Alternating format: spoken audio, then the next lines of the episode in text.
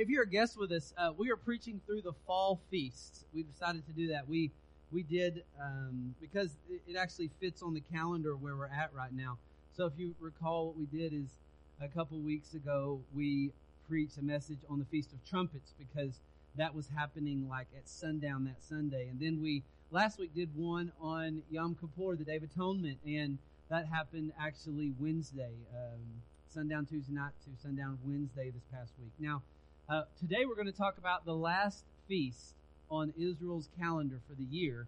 It's called the Feast of Booths, or the Feast of Sukkot, or sometimes uh, the Feast of Tabernacles. Okay, uh, different words, different names are used for it sometimes.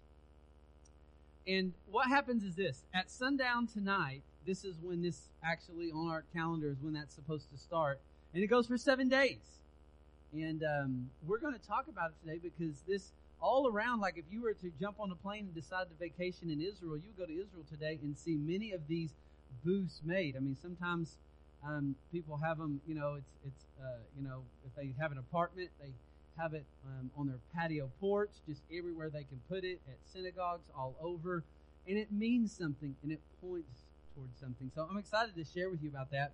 Let's do this before we get into it. I want to read about the Feast of Booths and this festival and and how it pertains to Christ and why we're even talking about it this time. And I have to say, for me personally, of all um, of our fall feasts, I think this one um, I probably knew the least about, like naturally coming in. As far as I, I don't think I'd researched this one as much as I've researched. Well, something shut off, and now something's turned on. Yeah, probably. Um, so, I would say this. I'm pretty excited to talk to you about this message because um, it it brings joy. It really does. Okay, do this. I want to show you a couple passages of scripture where this is talked about. If you'll grab your Bible and go to Leviticus chapter 23. Leviticus chapter 23. Leviticus chapter 23. If you'll stand to your feet and we're going to look at Leviticus chapter 23.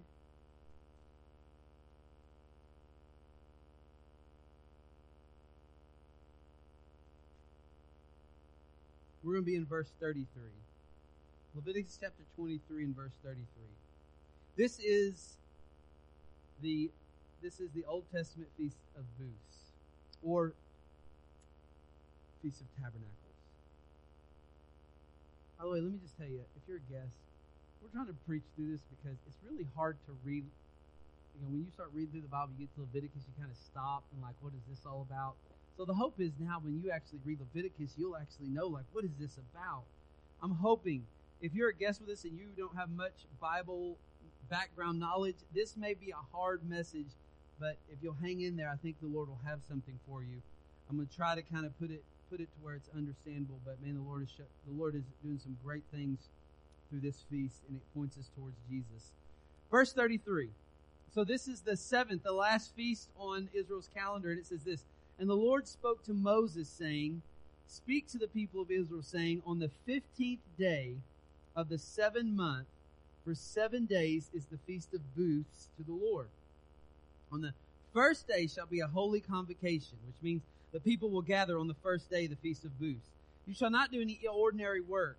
For seven days you shall present food offerings to the Lord. On the eighth day you shall hold a holy convocation, a convocation, a gathering and assembly again of God's people. You shall present a food offering to the Lord. It is a solemn assembly. You shall not do any ordinary work. So we have the feast of Booth. The first day you take off work, the last day, the eighth day, you take off work. For seven days you live in a booth. And you do offerings each of those days. Thanksgiving offerings. Verse 37. Burnt offerings. All sorts of different types of offerings. Verse 37. And the appointed feasts of the Lord, which shall proclaim at times of holy convocation, for presenting to the Lord food offerings, burnt offerings, grain offerings, sacrifices, and drink offerings, each on its proper day. Besides the Lord's Sabbaths, and besides your gift, and besides all your vow offerings, besides all your freewill offerings which you give to the Lord. On the fifteenth day of the seventh month, which is which, which is the month we're in, when you have gathered on the Jewish calendar, have gathered in the produce of the land, you shall celebrate the feast of the Lord seven days. On the seventh day shall be a solemn rest, and on uh, and the first day shall be a solemn rest, and the eighth day shall be a solemn rest. So let me just ask you, what days are you supposed to rest? The first and the eighth, right? Hold that in, in, in the memory bank. And you shall take on the first day the fruits of splendid trees. The fruits of splendid tree. When we leave here and we go out to this booth that Benjamin is, is he's built his booth, his his uh, sukkah in the parking lot. He's gonna you're gonna see uh, a piece of fruit in his hand, which is symbolized by this fruit of a splendid tree, a branch of palms, boss of leafy trees, and willows of brook. You're to see those three, those four elements in his hand, and he's to use those and do those as kind of a celebration before the Lord that the rabbis have kind of designed um, how to use this particular thing. When God mentions this, when Moses mentions this, how to use these four organic elements uh, in a booth, the rabbis have designed it. So he's going to kind of wave these before the Lord and show you um, what the kind of symbolism behind it. It's going to be cool. He's going to let your kids kind of grab these elements and wave them as well and talk about what the Lord's doing. Verse 41, You shall celebrate as a feast of the Lord for seven days in the year. It is a statute forever throughout your generations. You shall celebrate it in the seventh month. You shall dwell in booths for seven days. All native Israelites shall dwell in booths. And your generation shall know that I made the people of Israel dwell in booths when I brought them out of the land of Egypt. I am the Lord your God. Thus Moses declared to the people of Israel the appointed feasts of the Lord. So they did this. One of the things was the memorial of when they were wandering in the wilderness for 40 days. They lived in booths or tents. Now do this. Go over to Deuteronomy chapter 16, just so you see a, another place. What a great Sunday to not go on fall break, right? Reading Deuteronomy and Leviticus. Deuteronomy 16:13. You shall keep the feast of booths seven days when you have gathered in the produce from the threshing floor and your wine presses. You'll see this in a minute. The feast of booth is also the last, the last harvest. You shall rejoice in your feast. You and your sons and your daughter, your male servants, your female servants, the Levite, the sojourner, the fatherless, the widow who are within your towns. For seven days you shall keep the feast to the Lord your God at the place the Lord will choose, because the Lord your God will bless you in all your produce, in all the work of your hands, so you will be altogether joyful. Three times a year all your males shall appear before the Lord your God at the place that he will choose at the feast of unleavened bread, the feast of weeks, and the feast of booths. Would you pray with me? Let us today worship you, Christ. Let us see in this in this particular feast you. Let it wet wet our whistle for the kingdom of God. Let us let it open our hearts to what's happening in the scriptures as you even did some pivotal work during this feast. Let it let our souls be enthused for your word and for the nations to come to you as we study this feast. In Jesus' name. God's people said. Okay. So you should have an outline. I got eight things. The title of this message is Eight Things to Know About the Feast of Booths or the Feast of Tabernacles, okay? Or Sukkot, okay? That word Sukkot, you might hear us say that. It just means booth. Also, this feast is sometimes called the Feast of Ingathering because it was when you gather the final harvest, the grape harvest, the fruit harvest. It's also called the Feast of Dwelling because you're actually dwelling. Israel, Israelites would dwell in these booths, these temporary shelters for seven days. It's also sometimes called the Feast of Nations because Zechariah 14 has a prophecy regarding this booth, regarding that this booth will, this Feast of Booths will be observed again in the millennium. We'll look at that later on. But that's point number one on your outline. It goes by several different names. Ingathering, dwelling, Feast of Nations, Feast of Sukkot, Feast of Tabernacles, Feast of Booths. All these are different names that might describe it. That's number one on your outline. Number two on your outline is this. It is designed to be joyful. That's the design of this. It's to be a joyful celebration. Since you're still in Deuteronomy 16, I want you to look in verse 14 and 15. It says in verse 14, you shall what in this feast? Rejoice in your feast, right? Rejoice. It says in verse 15 at the very end, and in all the work of your hands so that you be together what? Joyful. So it's supposed to be a time of joy. It's supposed to be a time of celebration. In verse, uh, if you were to look over, uh, flip over to Leviticus chapter 23, it's a time of celebration. In Leviticus 23, verse 39, it says, On the 15th day of the seventh month, when you have gathered in the produce of the land, you shall celebrate the feast of the Lord seven days. Celebrate the feast. It says in verse 41 the same thing, that you should celebrate.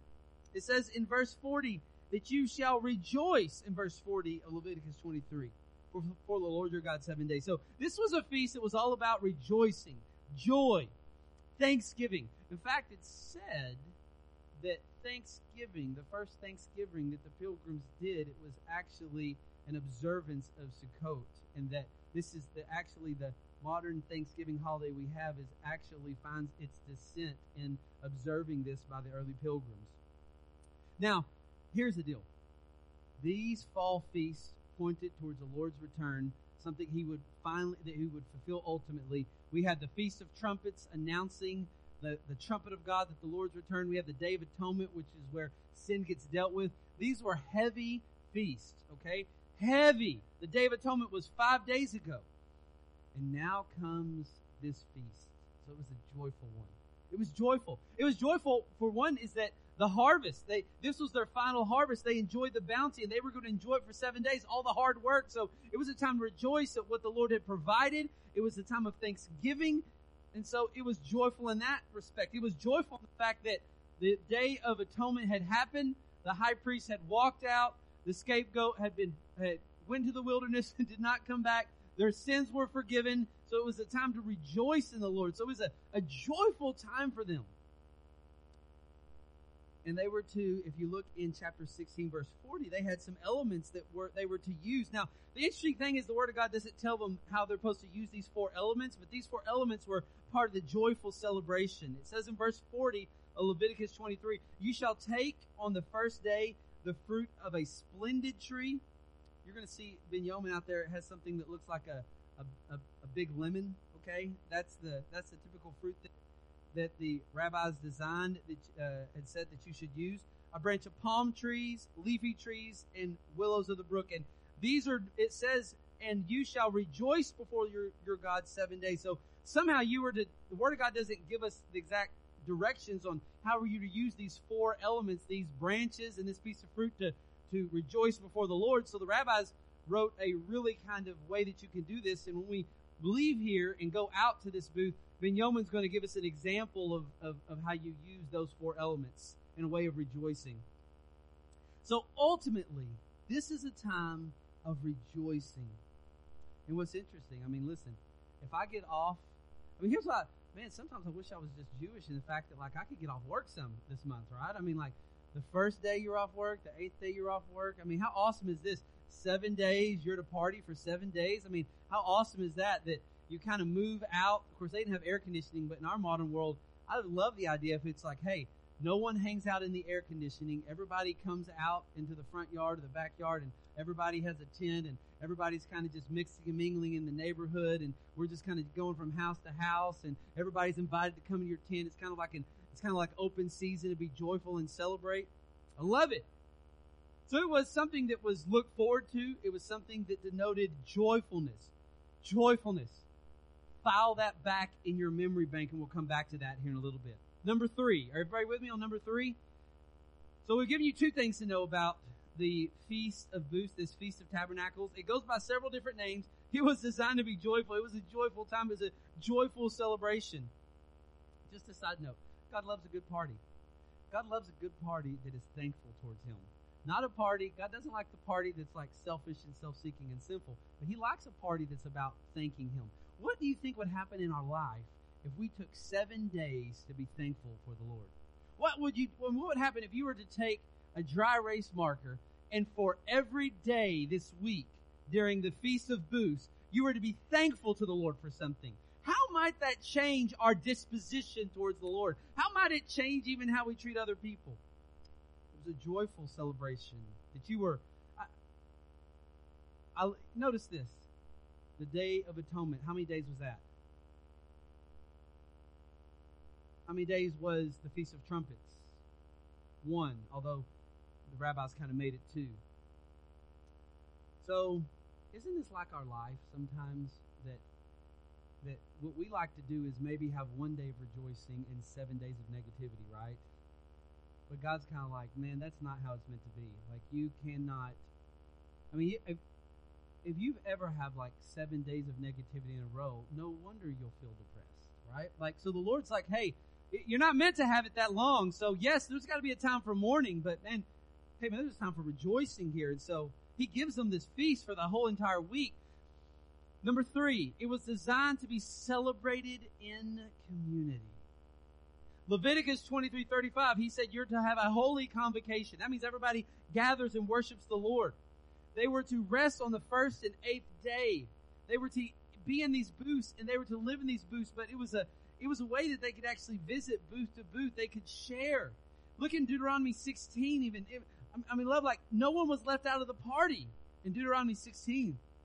In verse 14, it says, And you shall rejoice in your feast, you and your sons, and your daughter, and your male servant, your female servant, the Levite, the sojourner, the fatherless, the widow. Like everybody got invited to this. Everybody got to invite to your booth. Everybody could go around. What a, what a community driving kind of event. I often get jealous and wonder, not that I want to impress in some kind of legalistic standard that we should do these kind of things, because it's ultimately the shadow it's pointing towards is Christ. I just wonder sometimes would our communities be different if we had some rhythm where we just said, hey, like we're going to get together for seven days and just rejoice with each other. I mean, I don't know. I mean, I just wonder sometimes what would it do for our soul? Like the community of how everybody's invited to this. No one's left out of the party. What a great pointing towards what the Lord's trying to do. Like He's trying to bring in the nations. Like everybody's getting invited to this party. It's not just Jews, it's Gentiles. And we'll look at that from Zechariah 14. A lot of people say, like, I can worship God and I can worship God alone. Well, all the way through the Old Testament with Israel, feasts weren't done alone. Okay? The only person that did anything alone was on the Day of Atonement, and that was the high priest, because he points us towards Jesus, the high priest who is the only one that could go alone before the Holy of Holies and buy our redemption. So number four, it was, this number four now, it was designed to last days. Not just one day, seven days. Seven days. I actually kind of covered number four and number three. Go figure, I got ahead of myself. Number five, it was meant to be a reminder of God's care for his people. A reminder of God's care for his people. Look over at Leviticus chapter 23 again. In Leviticus 23, it says in verse 42, You shall dwell in booths for seven days. All native Israelites shall dwell in booths, tents. And your generation shall know that I made the people of Israel dwell in booths when I brought them out of the land of Egypt. I am the Lord your God. So it was a reminder of God's care for his people. Now, at this point, people go like, wait, wait, wait, wait, wait, wait, wait, wait. I thought they wandered around in the wilderness for 40 years because they sinned, didn't believe God, and go into the promised land. So God was killing off all that generation except for two, Caleb and Joshua. And that's why they were wandering around in booths. You are correct. But during that 40 years, God miraculously took care of them. They had a pillar of cloud by day to shade them, a pillar of fire by night to guide them. They had manna from heaven. They had God's click list, right? I mean, like, how awesome is that? And so when this feast comes in, it's saying to them, like, I want you to remember that even in the worst of your sin, God still took care of you. Even when you're faithless, He's faithful, right?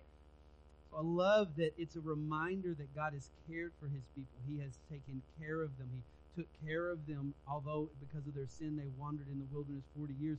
God took care of them. God sustained them. Just so you know, millions of people don't go out into a desert and typically live through that with no resources, right? It just, it tends not to happen very easy. Only by God's miraculous hand. What kind of reminder would happen in our soul if for seven days we were to remind ourselves of all the ways God has taken care of us?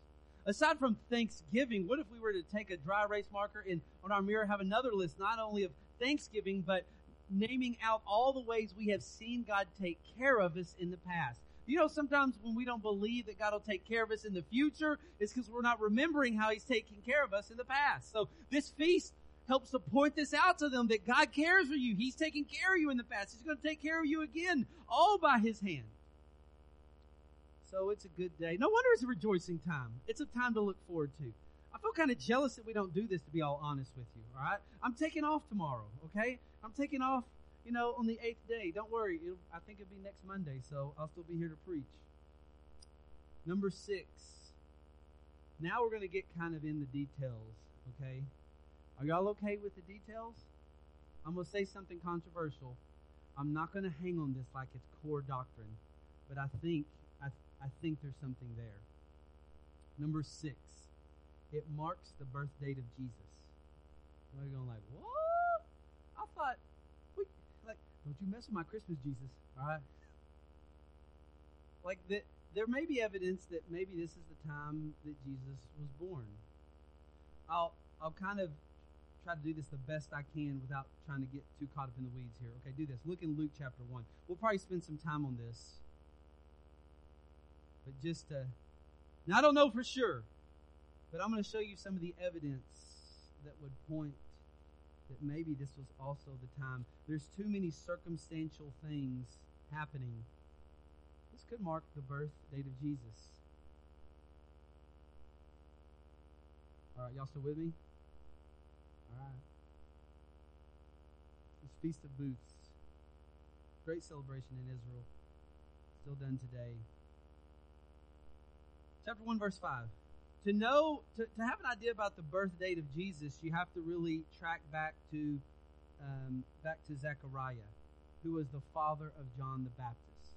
Because basically, what we're told in Luke is that Jesus, the announcement that, that Mary would conceive, happened at the sixth month of, of Elizabeth being pregnant with John the Baptist. So, if we can kind of get an idea where John the Baptist was conceived, we can realistically track that to where Jesus was born. Is everybody with me?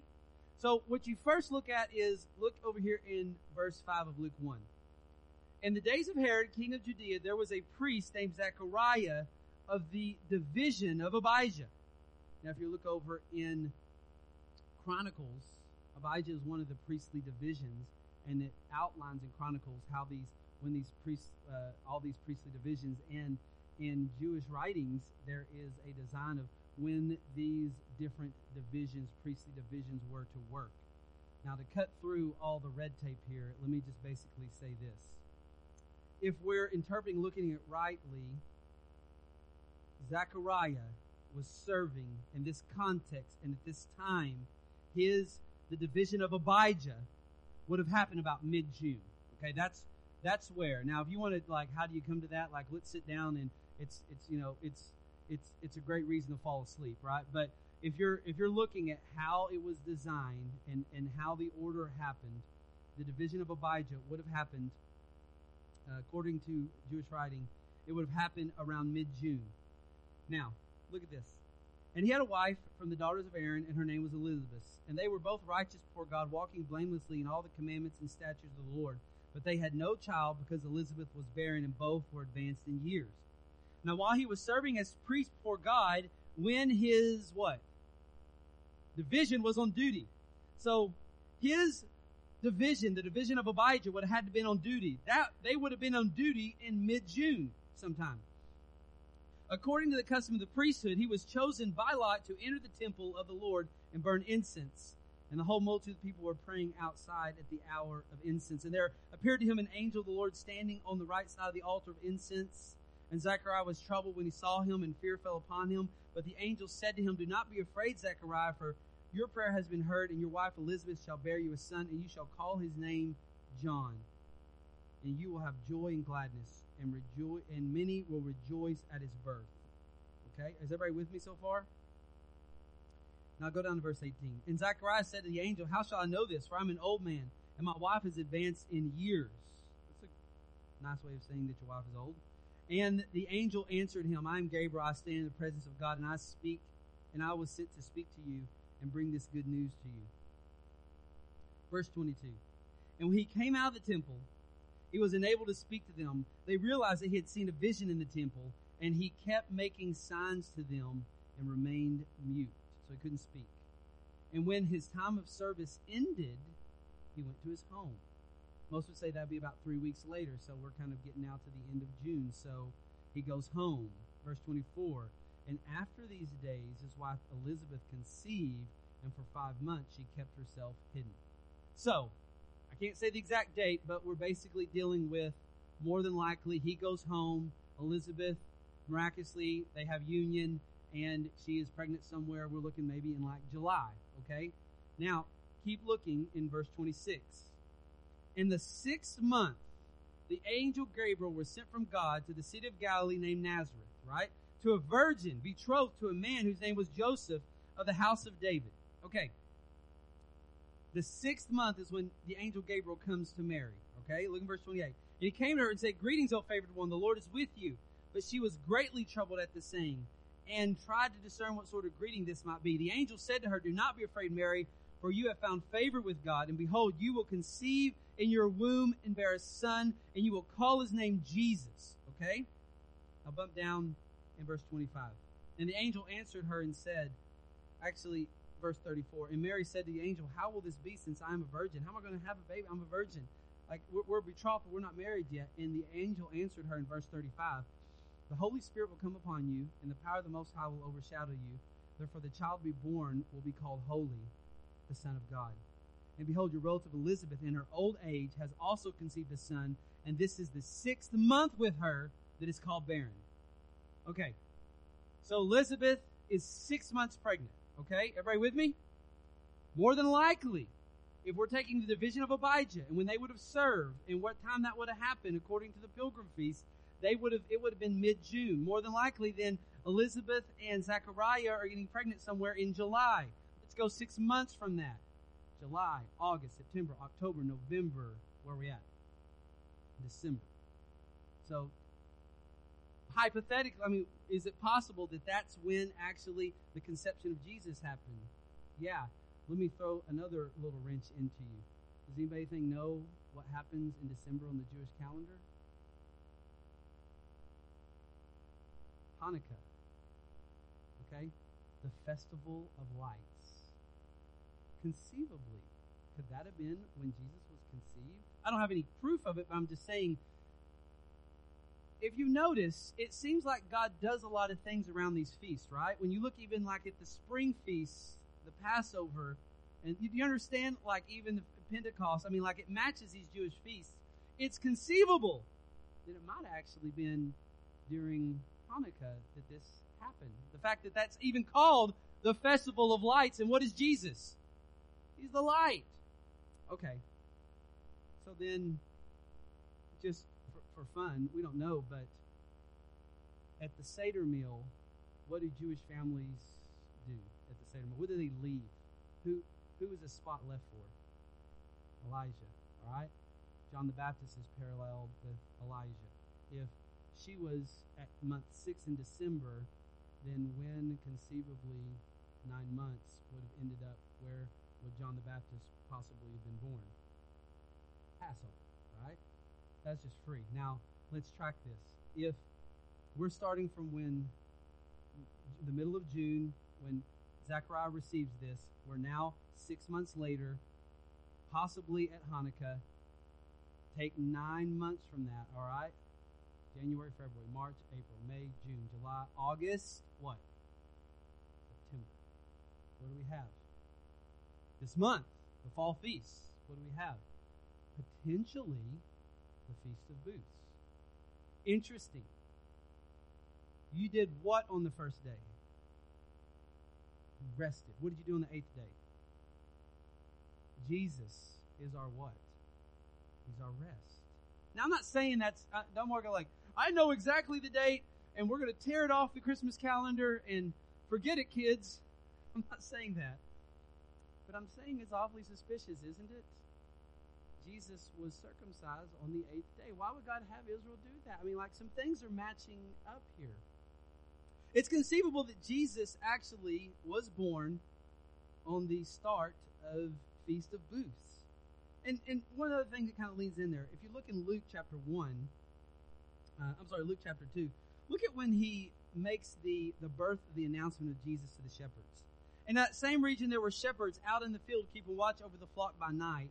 And an angel of the Lord appeared to them, and the glory of the Lord shone around about them, and they were filled with great fear. And the angel said to them, Fear not, for behold, I bring you good news of great what? Now, it shouldn't have been anything uncommon that was happening because if that was the Feast of Booths and that was a joyful celebration, doesn't it seem like no coincidence that we're talking about joy and here's the here's I mean here's the shepherds out in the field. Now I can't say for sure this is I mean don't don't sit there and like rip it off the calendar. But I will say some things seem way too suspicious. Even the fact of this, Jesus in John 1 14 it says, The Word, Jesus, was made flesh and what? Dwelt among us. That word dwelt is tabernacled. Right? Coincidence? Boy, it seems like that's just a lot of circumstantial evidence to point to some things. So, wh- why am I telling you this? Because, boy, what a what a joyful time this could be if you just were to think to yourself, man, like like, like how better to celebrate for seven days than to think about the like the Lord has come in, like to think about like, man, this could have been the time that the Lord actually came into this earth, like our redemption came. And then you might be thinking like, great, we're going to tear off, we're to tear off. I didn't want to buy Christmas presents anyways. Like I was, I was done with Black Friday anyways. Great, we're tearing it off. Well, guess what you can probably celebrate in that time? The conception of Jesus. If it's just like something you still want to have, you've got Hanukkah during that time. But it's conceivably maybe a time that Jesus, this is just things to know, it marks the birth date of Jesus. I should have put in there potentially. But isn't that cool how God kind of works? There's no coincidence. God appoints things, nothing's haphazard. God designed these feasts all the way back with Moses, coming off the Mount of Sinai for a reason. And all these things were leading to Jesus. He is the shadow of it. But not only that, Jesus used the feast to even point to himself. Now do this. Take the book of John. Are y'all still with me? Did y'all, did y'all already blank out? John chapter 7. Okay. John chapter 7 through John chapter 9 we're going to look at. The time frame of this is the Feast of Booths. Okay? So get this. The Feast of Booths are going on during this time. All right? Let's look at some things that Jesus does. No coincidence how he uses this. First, if you look at chapter 7, verse 14 of John, it says, In the middle of the feast, Jesus went up into the temple and began teaching. Just so you know, this feast was done when it was done at the temple. There was a lot of people gathered around. There was a lot of things going on. And so Jesus is already up in the midst of this thing teaching. And if you read the passages through chapter 7, I mean, people are getting hot about the things they're saying, but at the same time, he's saying such wonderful, marvelous things even the religious elite, I mean, the, the temple guards just aren't sure they can really, I mean, they're stunned at the wisdom that he has. Now I'll go to chapter 7, verse 37. It now kind of skips us to the very last day, the seventh day of the feast. It says this On the last day of the feast, the great day, Jesus stood up. Now, a couple things I want you to know. It's not in your scriptures, but historically, this is true. There's two things that the Jews did on this on, during this feast that were kind of added stuff it's not uncommon in, in, in Jewish religion that the rabbis would take things and add application to it. It, it, it. They get real wonky with it many times, but there's two things in particular that they would do during this feast time. They would go and get water from the pool of Siloam. And they get water from that pool of Siloam, take it to the altar, and pour it as a drink offering in that altar during that time. Symbolizing that when the Messiah comes, the Holy Spirit's coming. Also, they're hoping to have a good rain over the winter for their next spring harvest, right? Everybody got that? So, a lot of water's being taken out of the pool of Siloam, taken to the temple, poured in there. Everybody knows about it. A lot of water's going on here. Everybody got it? You got it?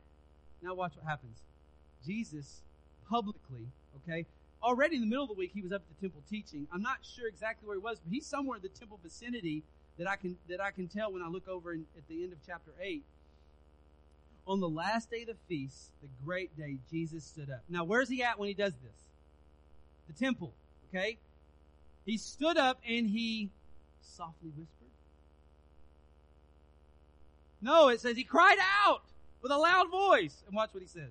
Remember, they're pouring all this water from the pool of Siloam and the an altar, drink offering. He says, if anyone thirsts, let him come to me and drink. Get that? You know what he just said? You know what he just said? He said, like, I am that living water. What you're doing every day, guess what? That's me. Now, I don't know if you understand what it's like to do this at the temple while like worship and praise is going on and Jesus is like, hold the phone, guys. This is a mic drop moment. Who believes in me? As the scripture has said, out of his heart shall flow rivers of living water. Now he said this about the Spirit, whom those who believed in him were to receive, for as yet the Spirit had not been given because Jesus was not yet glorified. So he's even telling them like the Holy Spirit's gonna, gonna come. Do you understand this? So like, even historically, when this is happening, where you're reading this text, this is happening on that last day, like the final day, the big day. Not only that, but there's something else that they did. They had this, this is historically true. They got these four big pillars, okay? These candle, these, these candles, all right? These candelabras kind of thing. And they were huge. They're about 75 foot high, is what we're told. And the priests, you know, they the youngest priests, right? They would have to climb up these and put the wick, which is usually it was like old garments from the priesthood, and about seven gallons of olive oil, and they would light these huge, huge 75 foot menorahs, right? Just huge. And it would give light to all around. It was a huge celebration. In fact, it said in Jewish tradition, like if you've never been in Jerusalem during the Feast of Booths and saw these lights and saw the dancing and saw the celebration, like you haven't lived. Okay. So here we go. These things are being lit every night. A lot of light, right? I mean, Jerusalem's high up. It's shining out all around. Everybody's celebrating, right? Now watch what he does in chapter 8. Again, Jesus spoke to them saying, remember, where's he at in this? The temple. I am the light of the world. Whosoever follows me will not walk in darkness, will have the light of life see what verse 13, the Pharisees also said, You are bearing witness about yourself. Your testimony is not true. What happened? All these lights are going on and Jesus, you know what Jesus is saying? Guys, guess what? I told you I was the water. Guess what else I am? I'm the light. You see that light? That, I'm actually the light. How do you know? This is the reason why they got really upset with him, right? What's interesting is this. Um, go over to chapter 9 of John and you see the man born blind. Now, there's a discrepancy. It's debatable. I don't know if I'm going to go into it because, you know, I don't want to confuse things, but it's debatable whether chapter 9 of John is on that seventh day still or that final eighth day. Okay? On that eighth day, you didn't live in the booth anymore, but you took off work. It was a solemn assembly. You still came together. I'm not, I've, if you're really interested in like like the difference between the two and what people say, we can have another conversation that might put you to sleep. It was so it's either the seventh or the eighth day, um, but he's still at the temple. It's still during the feast of booths, and watch what happens. So remember, Jesus already said, "You see that water? I'm that water. You see these four lights? I'm that light." Which, by the way, those lights represented the four corners of the earth represented that like the God, like like the good news of who Yahweh was was supposed to make it out to the nations. That's why they put it on 75 foot high so it could shine out past Jerusalem to the nations. Which in the end, that's what Jesus is. He's the light to the nations. It's so funny how they had things that you know was all a part of God's sovereign plan. Nonetheless, watch what happens here. And as he passed by, this is John chapter 9. Okay, are y'all with me still? John chapter 9. And as he passed by, he saw a blind man from birth. Still, we're either at the seventh or eighth day of the Feast of Booths. And his disciples asked him, Rabbi, who sinned, this man or his parents, that he was born blind? Jesus answered, It was not that this man sinned or his parents, but the works of God might be displayed in him. We must work the works of him who sent me while his day, night is coming when no one can work. And having, and as long as I am in the world, he says what? I am the light of the world. So what does he do? He heals this guy just so you understand, when you read the rest of chapter 9, the Jews didn't like this. Okay? They were pretty caught up about this. It was a huge storm. So, but I love this. He'd already said, I'm the living water and I'm the light. Then he comes in and he says to this guy, I'm the light of the world. And then, having said this, he spit on the ground, made mud from the saliva, and when he anointed this man's eyes with mud, he said to him, Go wash in the pool of what? Any coincidence? Because that's where they were taking water out to bring to the temple for the drink offering, right? Remember when he said, like, I'm that living water, right? No coincidence that he comes in and he says, just so you guys know, in case there's no mistaking it, I am the light and I am the water. In fact, I'm going to heal this guy just to show you that I am the light and I am the living water. Make no mistake about it, right? So, Jesus, number seven on your outline, he used the Feast of Booths to point to himself. Now do this. Look at Matthew chapter 17. But not only that,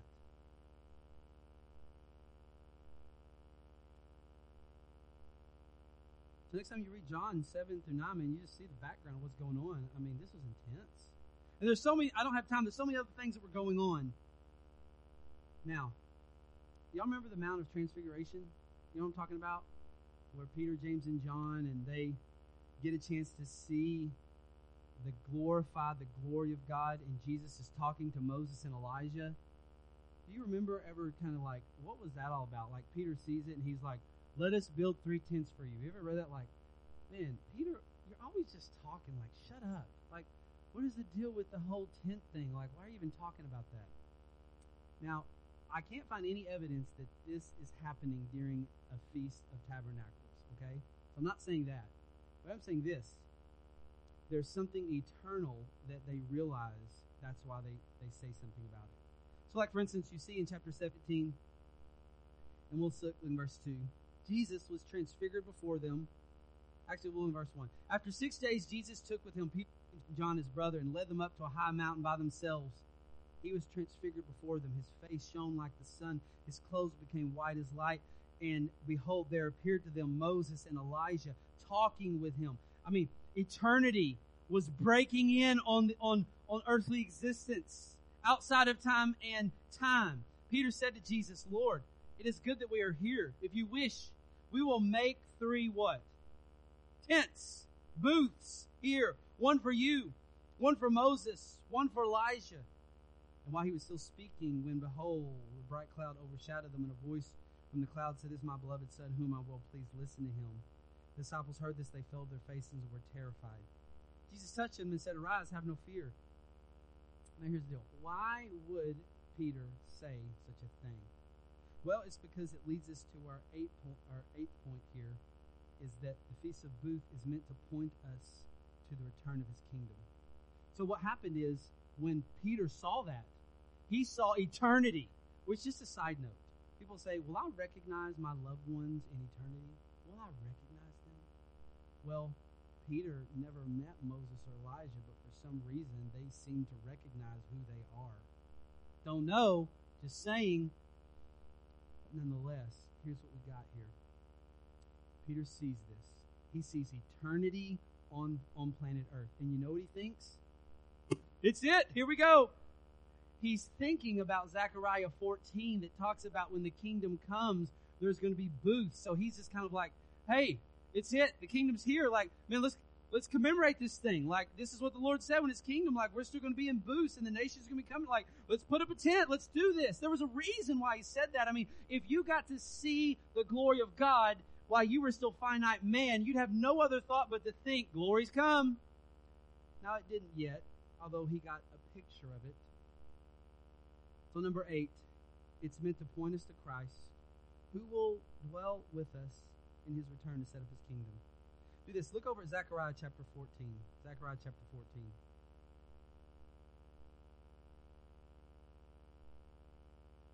It's like right at the end of your Old Testament.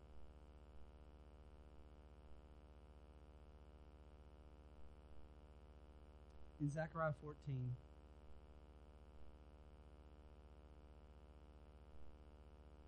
it says this. Go to Zechariah 14 and verse 16.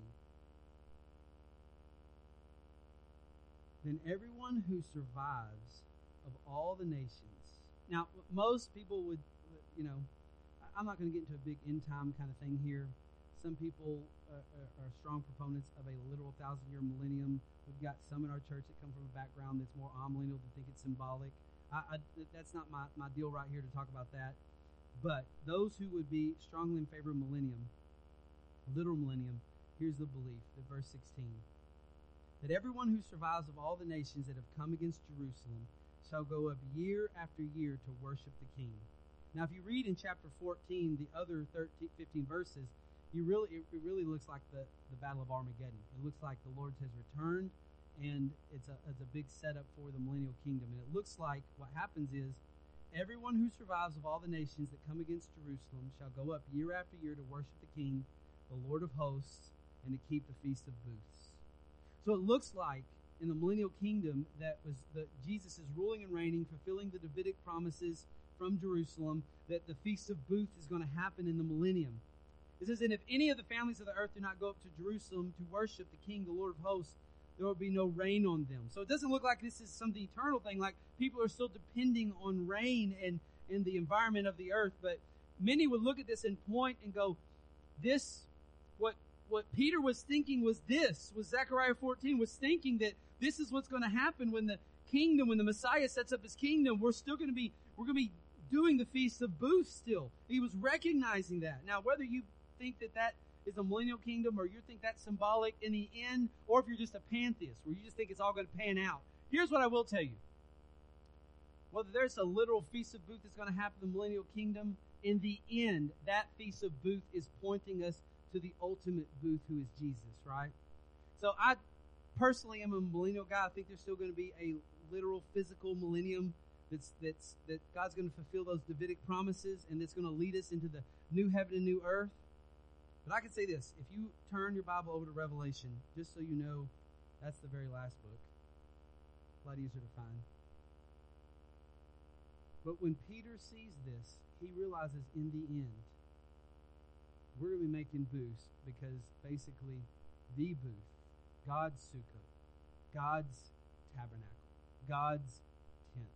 When it's all said and done, when we when we go out and leave here in a minute and walk out there and, and Ben Yeoman does some celebration with us and, and shows our kids some things and we're rejoicing before the Lord, this is what we're pointing to ultimately.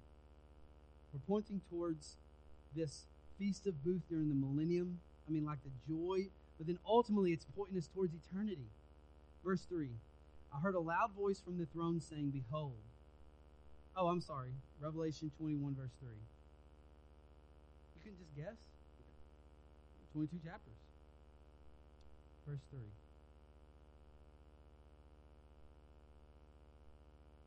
So if you're a strong millennialist, you believe that you've been, um, I believe that we'll be uh, there observing the Feast of Booths. This will be something done during that millennial, earthly millennial kingdom of Jesus, fulfilling those Davidic promises.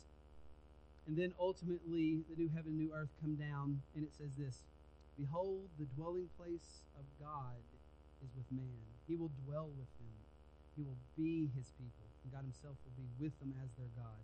He will wipe away every tear from their eyes. Death shall be no more, neither shall there be mourning, nor crying, nor pain, for the former things have passed away catching the totality of Scripture and catching the point of the Feast of Booths. It's not a time to sulk, it's a sign to have joy. Why is that? Because the Feast of Booth points us to eternity ultimately, when we will be with God's booth. God will be tabernacling among us, and there will be no pain, no crying, no nothing, nothing but joy. You see that? You get that? I mean, that's what the Feast of Booth was meant to point our hearts towards ultimately. So, how can we honor this thing? Well, I can say this. Man, take a sheet of paper, get a dry erase marker. I mean, each day this week, like, write something you're thankful for. Write some way God has taken care of you. And write something about looking forward to be with Him, our ultimate Feast of Booth, right? And, like, see what the Lord does when you have a full week of just not focusing on the negative, but focusing on the positive, focusing on Him. Like, watch what attitude of gratitude happens as we're thankful to the Lord. Would you stand with me? We're going to sing to the Lord. And then I'm going to dismiss us to walk outside, and then Yeoman's going to help us to get a visual appreciation of this start of what a booth is and, and what this looks to to be joyful before the Lord, especially with these four elements. The they call it the lulav. Lord, would you let this is so hard to preach these kind of things. I don't even know if this makes sense to anybody. But I'm thankful for you. Thank you that you have died in my place. You've taken my sins. That you have done for me what I can't do for myself. My sins deserve judgment. My sins deserve hell. My sins deserve your wrath. And you live perfectly.